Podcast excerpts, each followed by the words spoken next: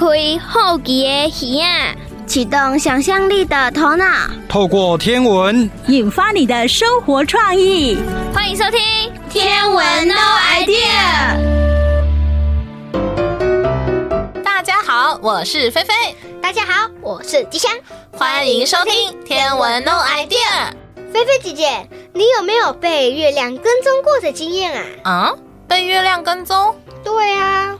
就是我感觉好像走到哪里，月亮就会跟着我走，一点都没有变远。哦，我知道啦。其实呢，这个是视觉错觉，因为月亮离我们太远了，所以当我们在前进的时候，根本感觉不到月亮的变化，才会以为月亮一直跟在我们屁股后面跑。原来是这样啊！说到月亮，吉祥，你有没有想过月亮是什么味道的呀？月亮什么味道？月亮又不能吃。哎呀，那你发挥想象力试试看嘛！来，我先来。月亮白白的，感觉应该是冰冰凉凉的，然后甜甜的。嗯，我觉得月亮应该是……我记得月亮都很干啊，都没有水，所以口感应该是干干的。然后上面又有土或沙，所以应该是咸又苦。哇 对嘛？你看，还是有想象力的啊。菲菲姐姐，你每次都问我这种奇奇怪怪的问题的时候，就表示跟今天的单元有关。聪明！今天美瑶姐姐要带我们听的故事就跟月亮的味道有关系哦。那我们就赶快来听天文说书课。打开阅读的眼睛，跟着我们一起天马行空，纵横宇宙，字里行间，阅读起飞。美瑶姐姐，你要听故事吗？诶，好啊，好啊。和月今天要说什么故事呢？我要说的是月亮是什么味道。美瑶姐姐，你有没有想过月亮是什么味道呢？月亮是什么味道哦？我想想哦，我觉得可能甜甜的吧。我猜应该跟月亮虾饼很像。何月，你真是贪吃鬼！动物们也很好奇。这一天，小乌龟决定爬上最高的山去摸一摸月亮。那小乌龟有摸到吗？小乌龟垫高了脚，伸长了脖子，还是摸不到。是哦，那该怎么办啊？于是啊，小乌龟找来了大象。月亮以为这是在玩游戏，于是当大象快碰到时，它就往后退。哎，月亮真调皮耶！这次大象找来了长颈鹿。美瑶姐姐，你觉得长颈鹿有碰到吗？嗯，长颈鹿脖子那么长，我想应该碰得到吧。哎，何月，你有没有看过长颈鹿啊？当然啦，长颈鹿好高。身上的花纹也好漂亮哦！对呀，而且长颈鹿的舌头也很长哦，听说可以到六十公分呢。那我想它一定碰得到。调皮的月亮一看到长颈鹿，又轻轻地往后退，所以无论长颈鹿怎么拉长脖子、伸长舌头，还是徒劳无功。那这次长颈鹿找来了什么动物呢？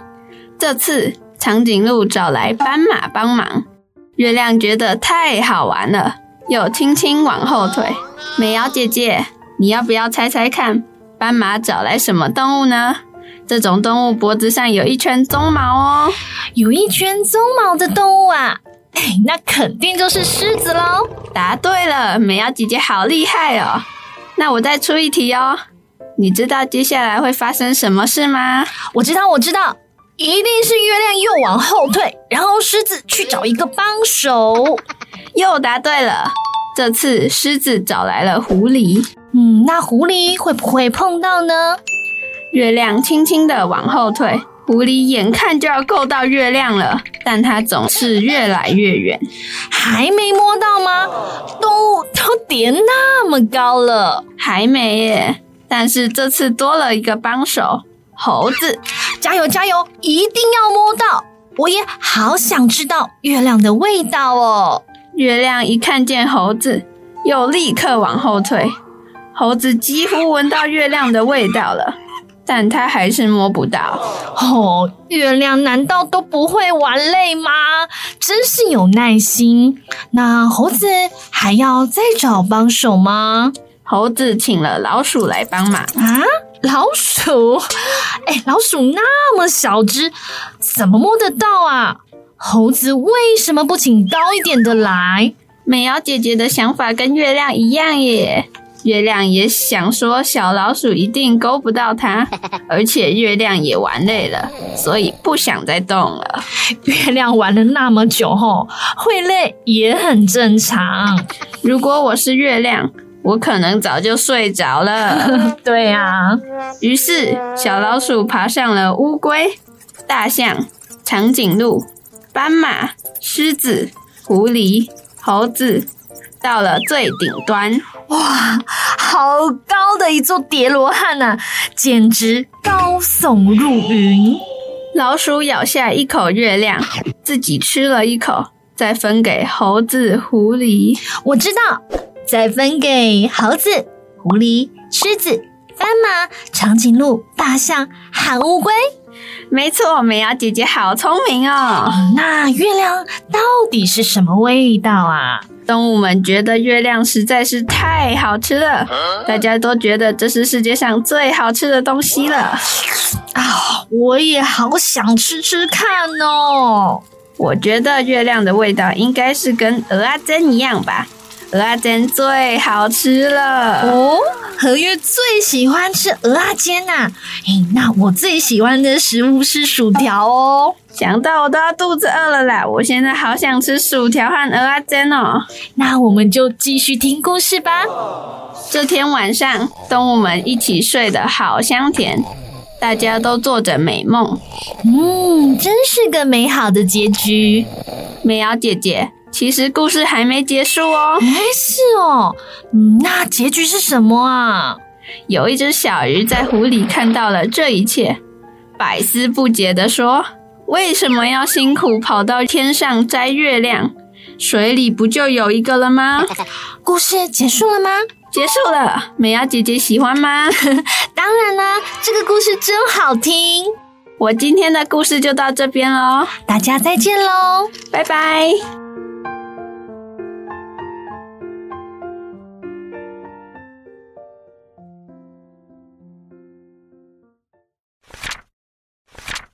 月亮是什么味道？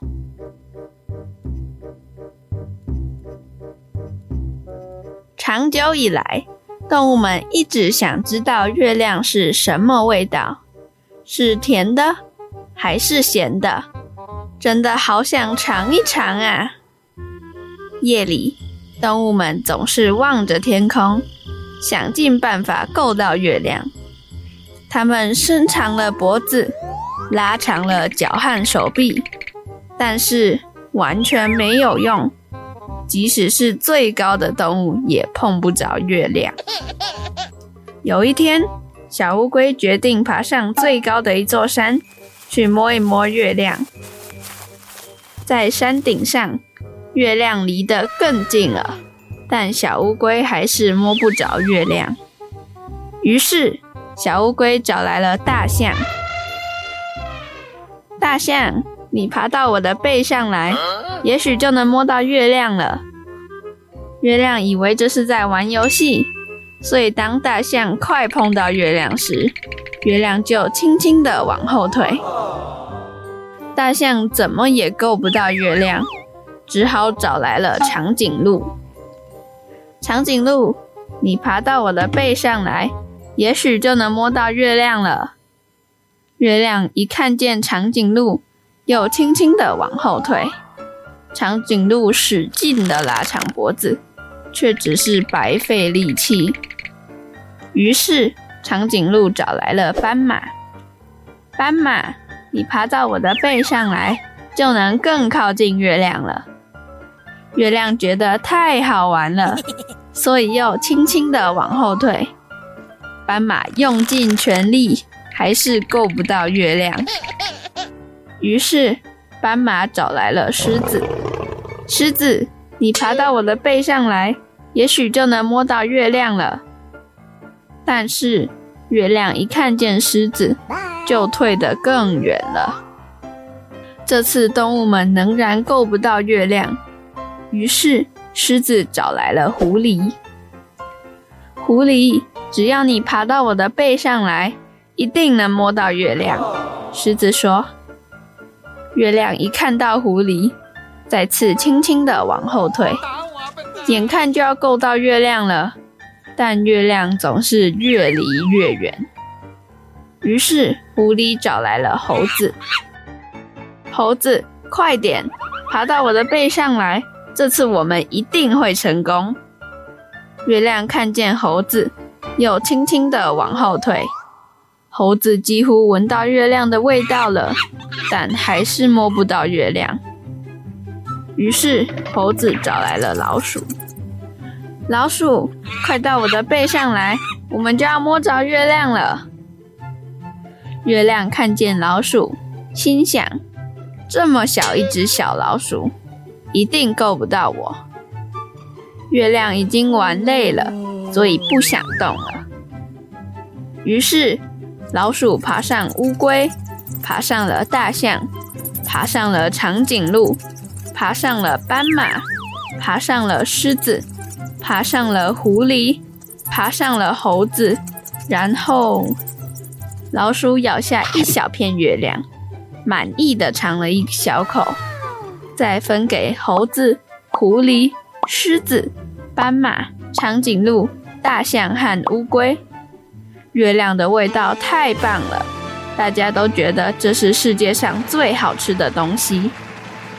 那天晚上，动物们靠在一起睡得很香。一条小鱼看到了这一切，怎么也弄不明白地说：“哎，干嘛那么辛苦的到天上摘月亮？难道没看见水中还有一个月亮就在身边吗？”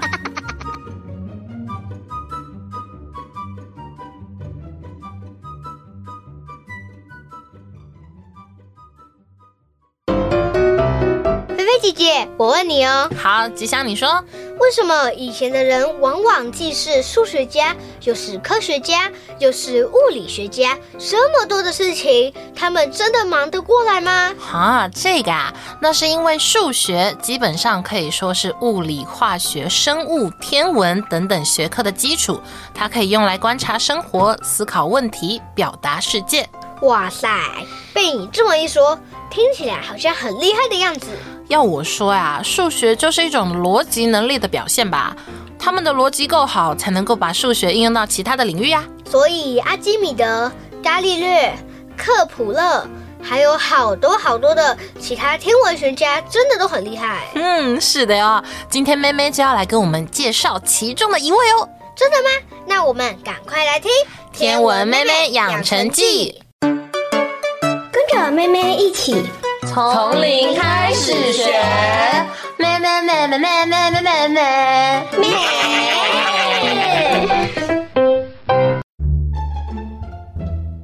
各位大朋友、小朋友，大家好，我是妹妹，欢迎收听《天文妹妹养成记》。这一次，我想跟大家分享妹妹的阅读探索宇宙，探索宇宙过程中。专家学者都在努力的寻找更多的可能性。今天来讨论哪个天文学家呢？那就跟着妹妹一起出发探索喽。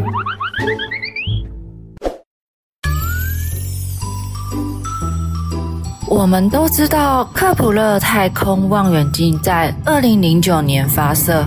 你会说，哎哎哎，妹妹，不是都知道，而是在学校上课过程中，或者是在课外书籍阅读有看到或有听到才会知道的啦。咦，对耶，谁没事会关心这件事情啊？所以妹妹现在说啦，不不不是刚刚说了，所以大家都知道了吧？那这太空望远镜啊？目标就是要判定我们银河系内千亿颗的恒星当中啊，有多大比例拥有行星哦。尤其是克普勒会寻觅接近地球尺寸或者是较小的岩石世界，同时呢，会希望其他的太阳系也和我们相似，或者是呢完全不同哦。我们都知道啊，生命需要液态水。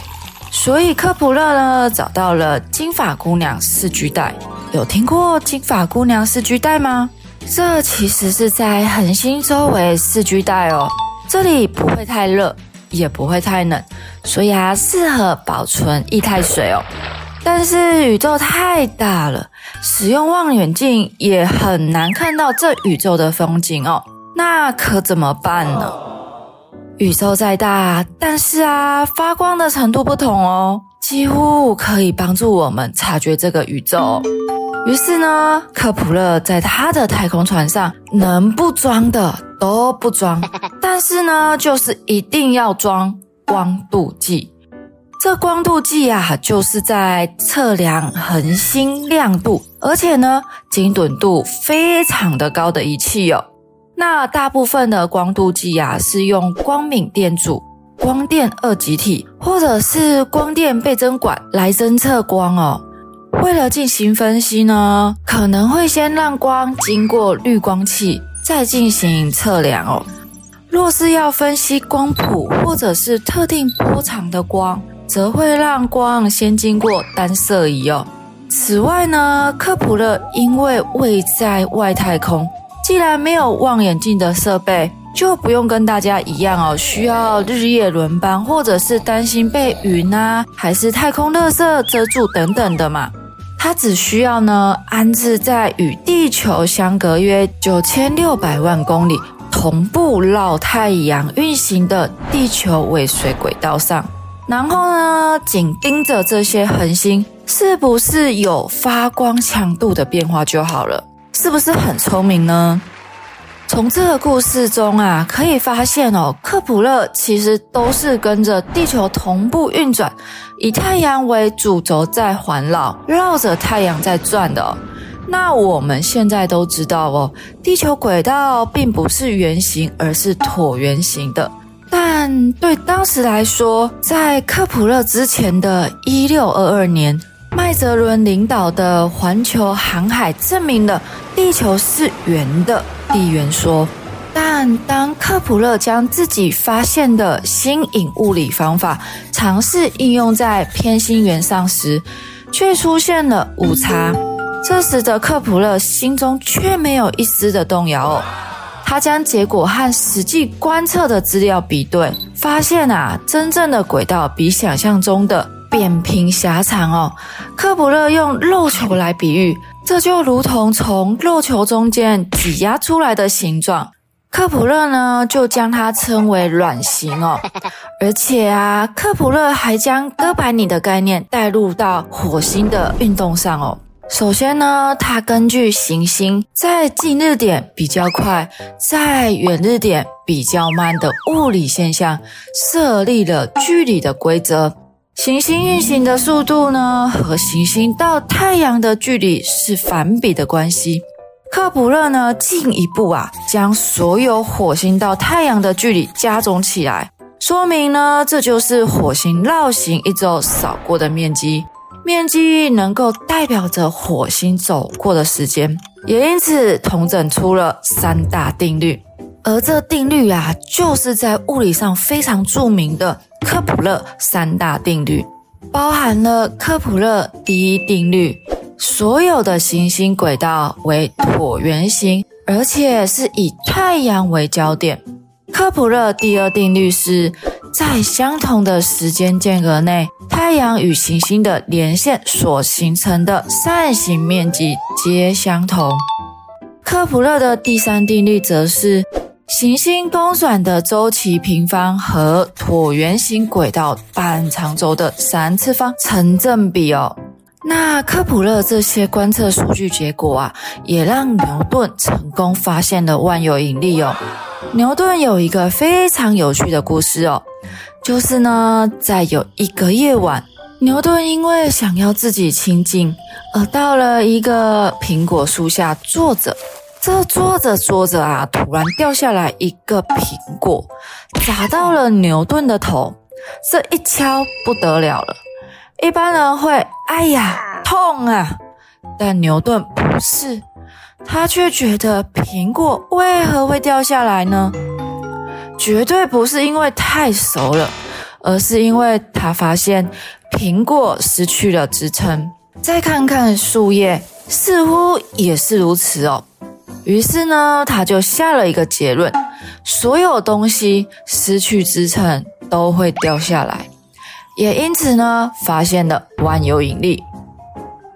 宇宙感觉离我们非常的遥远哦。对于过去的人们来说啊，天文是可以告诉他们时间、位置、季节，因为需要而开始有了知道的动力。而不断的去寻求未知的世界，对于绝大多数的人们来说啊，在工作之余啊，还要照顾家庭，很难再有心思多去思考嘛。但是啊，总是会有一群好奇的人，寻找很多最单纯的问题。下一集呢，胡思乱想的妹妹又想到了什么事情呢？我们就下次空中再相见喽，拜拜。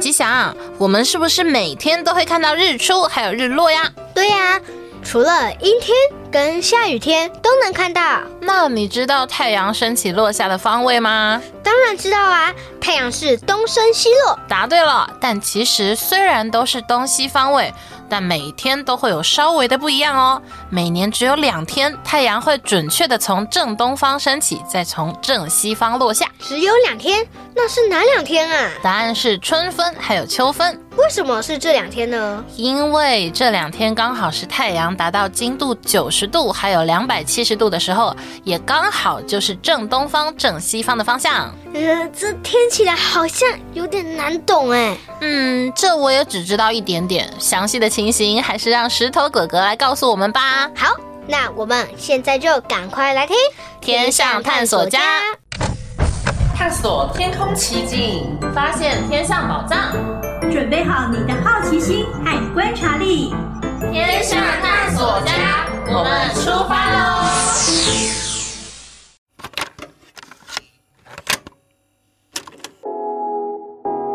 欢迎收听《天象探索家》，我是喜欢看和谐天空的石头哥哥。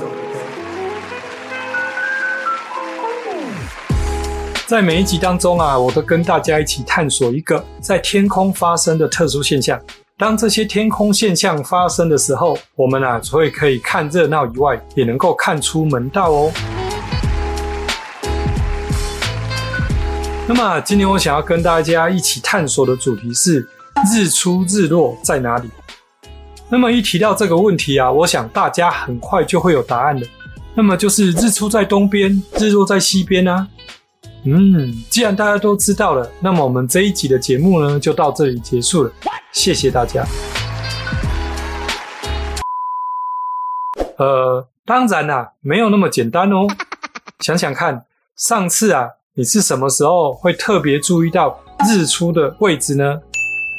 平常啊，大家都比太阳公公还要晚起，所以啊，通常不太知道日出真正的位置。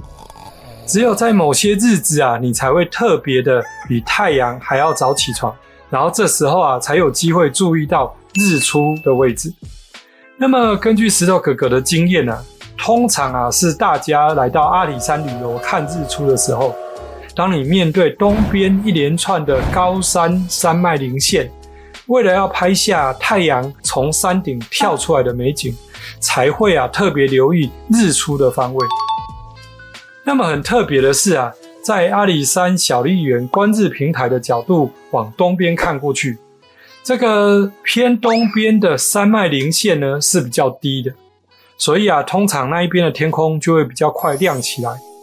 那么很多人一早搭着小火车到这个地方来等日出，通常啊。都会先将相机或者是眼睛朝向那个地方，然后呢，一直等等等等到天空越来越亮的时候，才会有人发现说，诶，太阳应该不是在那边哦。所以这时候啊，才会赶紧的调整相机，朝向真正太阳出现的方位。难道太阳不是从东边升起来的吗？嗯，大家说的东边啊，通常都是一个模糊的概念，而我们所说的东边呢、啊。是以方位角九十度的正东边为准，那么太阳不是都从正东边升起来的吗？呃，其实啊，一年只有两天太阳啊刚好从正东方升起来，分别是三月的春分日以及九月的秋分。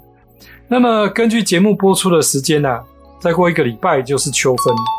那如果啊这一天是好天气，而且啊你也比太阳还要早起的话，你就可以啊到阳台或顶楼去等待日出。这个啊日出的方位就会是你们家的正东边。那么如果刚好那个地方啊有一棵树或是一个水塔，或者是一个明显的目标物的话，这样子啊你就可以拍照片把它记录起来。那么接下来啊你如果天天早起的话，你就会发现。从秋分这一天开始，每一天日出的时间呢，就会越来越晚，而且日出的位置也会慢慢的偏向南边，一直到三个月以后啊，也就是十二月冬至吃汤圆的那一天早上，日出的方位啊，就会是东往南偏二十五度的地方，也就是从正东边，然后比出两个半拳头的位置。那么这个位置啊，是我们在台湾日出的最南的位置。那么在这冬天这一天开始，日出的方位呢，也就会慢慢的、慢慢的在往东边偏回来，一直到明年的三月二十一号春分日，这时候太阳啊，又会再度的从正东边升起来，也就是啊，跟秋分那一天相同的位置哦。那么然后呢，嗯。再来啊，日出的方位就会越来越偏北，一直到六月二十一号夏至那一天，日出的方位啊就会接近六十五度，也就是东偏北二十五度左右。那么过了夏至日这一天，日出的方位又会逐渐的往东偏移，到了秋分这一天，又会回到正东边，然后啊就这样子周而复始的循环，这样子啊循环一次。也就是一年，这个变化对我们现在人来说似乎没有什么感觉。不过啊，对古早人来说，这个啊却是相当重要的规律哦。因为啊，他们发现，当这个日出的方位啊越来越偏南的时候，这时候啊白天就会越来越短，气温啊也就会跟着下降，就表示冬天要来。那么这个漫漫寒冬要什么时候才会结束呢？也就是啊，日出的方位到达最南边的时候，那么接下来呢，日照的时间就会越来越长，一直到春天，就表示啊，接下来白天日照的时间就会越来越长哦。那这就代表了春天即将来临。那么为了让这个变化更加明确，也容易观察。所以啊，世界各个文明古国都有设计各种建筑来标示这些重要的时间跟日期。那么，包括呢，中国古代周朝的登封观星台，古埃及人的金字塔，玛雅人跟英国的巨石阵，这一些啊建筑物呢，都具有标定日出方位的功能哦。所以啊，下次你到山上去看日出的时候，你记得先想一想。现在是什么季节？如果啊现在是夏天的话，那么太阳呢就会偏北方升起来。那么如果是冬天的话呢，就会是东偏南的地方升起来。那么秋天跟春天呢，则正好是接近正东方的地方升起来。这样啊，当你要准备看日出的时候，才会比较的精确知道日出的方位。能有悠闲的时间，提早架设好相机，留下这个美丽的瞬间。那说到使用相机拍摄太阳，这个最近这五年在台湾开始流行悬日这种特殊现象，就是嘉义县的县下面再加一个爱心的心，也就是啊用绳子挂起来的意思。其实啊这种现象是人类造出来的哦。那么这个现象呢，最早的起源是因为啊，有一位美国的天文学家，他啊到英国呢去参观完巨石阵以后，当他返回到他自己居住地，也就是美国曼哈顿这个城市，他发现到啊，这个都市的主要街道就像棋盘一样，互相的垂直跟平行，而且啊，有很多的道路都是东西方向的道路。那么他就想，那这个东西方向的道路呢，应该会跟巨石阵一样，在每年的某两天，太阳啊就会从这一条路两侧高耸的建筑物中间落下，就好像呢悬挂在两个建筑物中间。所以啊，翻译到我们这边，我们就称为悬日。后来呢，传回到台湾，最早呢是在高雄的青年一路。当时的话，就有摄影师开始注意到，在这一条路的东边往西边看，每年的一月二十八号和十一月十二号，都可以在黄昏的时候看到像曼哈顿一样的悬日奇景。后来啊，又有人发现，在特定的日期，台北市忠孝西路的天桥上面也可以拍到悬日，然后呢，中央气象局的天文台就开始发布了悬日预报，他提醒各地的民众啊，可以准备好来观看这个悬日。那么以嘉义市来说，因为有好几条主要道路啊都是东西方向，所以啊，在每年的春分日之前或者是秋分日之后，只要是好天气，都可以看到悬日的现象。那么，所以呢，现在已经快到秋分了。所以，当你听完这一集以后，你就可以上中央气象局的网站去查询，可以看到悬日的日期和地点。这样子啊，你就能够提早规划，以便拍出美美的照片。那么，如果你说，诶，我住家附近好像没有在预报的名单之内，或者是呢，我家旁边的马路旁边都没有高耸的建筑物，怎么办？其实呢，也没有关系。你呀、可以试着找一找自己住家附近是否有东西方向的直线道路。如果有的话，你就拿出你的手机的指北针来测量一下方位。如果啊，当你面向西边的时候，道路方位呢是西偏北二十五度，一直到西偏南二十五度之间的话，那么这一条道路就有机会在傍晚呢可以看到悬日。那么如果刚好这条路的两旁，又是美丽高大的行道树的话，那么你就有机会拍到跟别人不同的悬日哦。如果你想要知道你家附近的这一条东西向的路什么时候可以看到悬日的话，那么你就可以使用星图软体来查询，模拟呢每一天日落的方位，然后只要找到太阳落下的方位跟马路的方向一致的日期，这样子就可以了。那么今天这一集的天象探索家就跟大家一起探索到这边，希望呢你能够持续打开眼睛，留意周遭环境的变化，跟我一起成为天象探索家。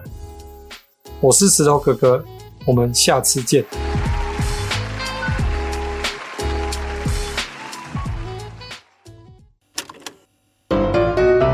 菲菲姐姐，我问你哦，什么是蝴蝶效应？蝴蝶效应啊，基本上可以说是连锁反应。连锁反应？对啊，我来给你举一个例子哦。好，如果一座大雪山上滴落了一滴水滴，那这一滴水滴呢，由于山上的地势倾斜，在滚动下去，成了一颗小雪球，而小雪球又越滚越大，最后它就有可能导致大雪崩的出现。从一个小小的水滴，引发成一场大雪崩。这很夸张哎，那为什么叫做蝴蝶效应呢？嗯，这是科学家提出的看法，后来就以蝴蝶来命名了。具体的，今天可乐爸爸也会收到哦。好，那我们现在就赶快来听天文影分身。有的浪漫，有的科幻，有的搞笑，有的恐怖。天文分身在影片中。你发现了吗？老爸，我问你哦，你有没有想过一个问题呀？如果你现在不是当老师，你会做什么工作呢？如果我现在没有在当老师，我会做什么工作？诶，说真的，我还没有想过这个问题诶，因为啊，这牵涉太多了，国中、高中。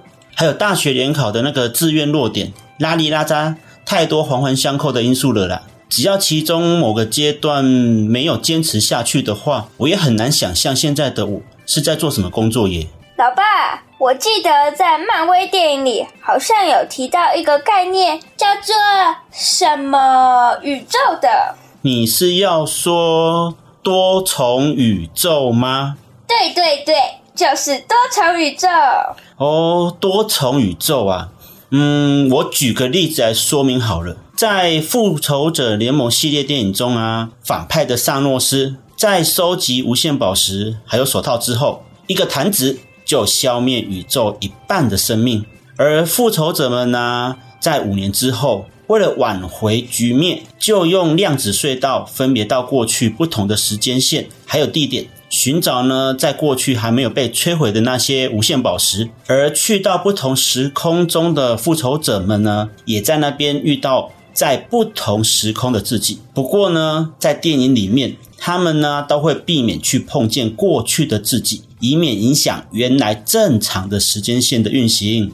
如果我是说，如果万一啦，不同时间线的自己相遇了，会发生什么事啊？我想可能会引发蝴蝶效应哦。蝴蝶效应？什么是蝴蝶效应？蝴蝶效应啊，它是美国气象学家。爱德华·诺伦兹在一九六三年提出的，他表示呢，一个看似渺小的变化，如果得到呢不断的放大，就会引起巨大的影响。因此，他创作了蝴蝶效应的比喻。在比喻中呢，他提到一只南美洲亚马逊河流域热带雨林中的蝴蝶，偶尔的扇动几下翅膀呢。可能哦，就在两周以后会引起美国德克萨斯州的一场龙卷风呢？这怎么可能？太夸张了啦！一只小小的蝴蝶耶，怎么会引起超级龙卷风？这怎么会不可能？其实很多时候啊，只是一个微不足道，而且我们特别不会留意的变化或决定，就有可能导致未来前景的巨大差异改变，而且这些后果跟改变。往往啊，都是可能无法预测或始料未及的。就像刚才提到的复仇者联盟，如果他们回到过去呢，跟以前的自己不小心接触了，从接触的那一刻开始，就已经改变了过去，甚至还会影响到未来的发展呢。而且哦，这样还会衍生出一条新的时间线，也就是平行时空，或是刚才提到的多重宇宙。平行时空、多重宇宙，嗯，该不会多一个时间线就会多一个自己吧？听起来就好酷哦，真难想象另外一个时空的自己过的是什么样的生活耶。所以你一开始就问我说，如果我现在不是当老师，我会做什么？其实老爸我也很想回到过去，去呢尝试不同的决定。看看能不能够改变现在，说不定我会是另外一个郭台铭哦。老爸变成另一个郭台铭，呵呵，你做白日梦会不会比较快啊？哎，开这个话题的是你呢，有道是有梦最美。是是是，白日梦最美了。哦，不跟你争了。不过说到呢，如果我不是现在原来的我，那我先反过来问你好了，在复仇者联盟里面，你有认识几个呢？嗯，美国队长罗杰斯、钢铁人东尼史塔克、雷神索尔、黑豹查特拉、奇异博士 Strange、绿巨人浩克，嗯，还有好多一时说不完耶。那你有没有想过？如果这些复仇者联盟的主角们，如果在某一个时间点呢，某个决定导致他们没有照着原有的人生时间线走，或许就不再能够成为我们所知道的他们。那你能够想象后续的发展吗？当复仇者不再是复仇者，那漫威系列电影不就重拍一遍吗？其实后，漫威早就想到这一点了。因为啊，他有出一部动画，叫做《What If》。What if 什么？假如？我觉得将 What if 解释成假如点点点会发生什么事呢？这样翻译应该会比较好理解。因为啊，What if 它就是一个脑洞大开、无限可能动画。里面呢有一句话，我觉得讲得很有道理：时间、空间、现实并不是一条直线，而是像棱镜般呢，映照出无限可能。一个小小的选择，可以衍生出无数的现实分支，在你的认知之外，创作出一个全新的世界。这一段话是一开始出现的宇宙观察者，他用很有磁性的声音对着观众所说的。那老爸，What if 里面有哪一些内容啊？What if 里面呢有提到，如果美国队长史蒂夫·罗杰斯一开始没有注射血清，而是佩姬·卡特成为超级士兵呢？如果破坏者绑架的不是星爵彼得·奎尔，而是绑架了瓦干达王子黑豹查特拉呢？如果钢铁人史塔克跟雷神索尔不小心被人暗杀了呢？如果奇异博士 Strange 失去的不是他的双手，而是他的女朋友 Christine 呢？假如奥创占据了幻视的身体？复仇者们呢，并没有成功阻止奥创毁灭世界，甚至奥创还透过萨诺斯取得了六颗无限宝石。那会发生什么事情呢？美国队长罗杰斯变成卡特队长，聪明厉害的钢铁人和感觉怎么打都打不死的雷神索尔，竟然会被暗杀。最后得到六颗无限宝石的，竟然是奥创。这些情节真的是太难以想象了。What if 中的宇宙就真的是可以算是多元宇宙了？因为每个英雄自己原有的时间线都已经彻彻底底的改变了。嗯，对啊。其实呢，除了漫威的 What if 以外，还有很多呢，不少电影也是跟多重宇宙有关哦。还有其他提到的多重宇宙的电影吗？例如？例如，像是《回到未来》系列、黑洞频率、蝴蝶效应、彗星来的那一夜，还有《明日边境》等等。啊，我知道，还有一部很新的电影，是首位华人奥斯卡影后杨紫琼所主演的《Everything Everywhere All at Once》妈的多重宇宙。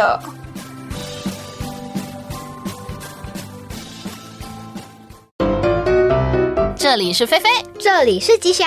今天的节目又接近尾声喽，认真听节目的你们，快去填线上有奖征答，赢奖品，在官方赖账号还有嘉义市天文协会的粉丝专页上面都可以找到连接哟。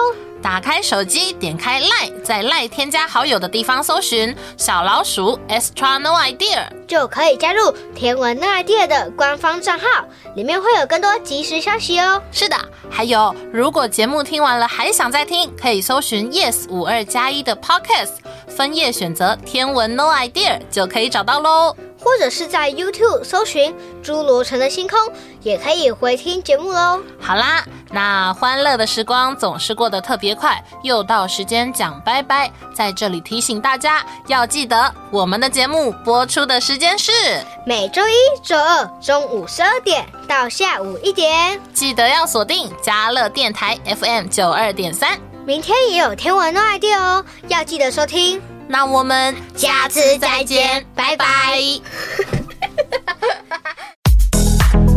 文化部影视及流行音乐产业局补助直播。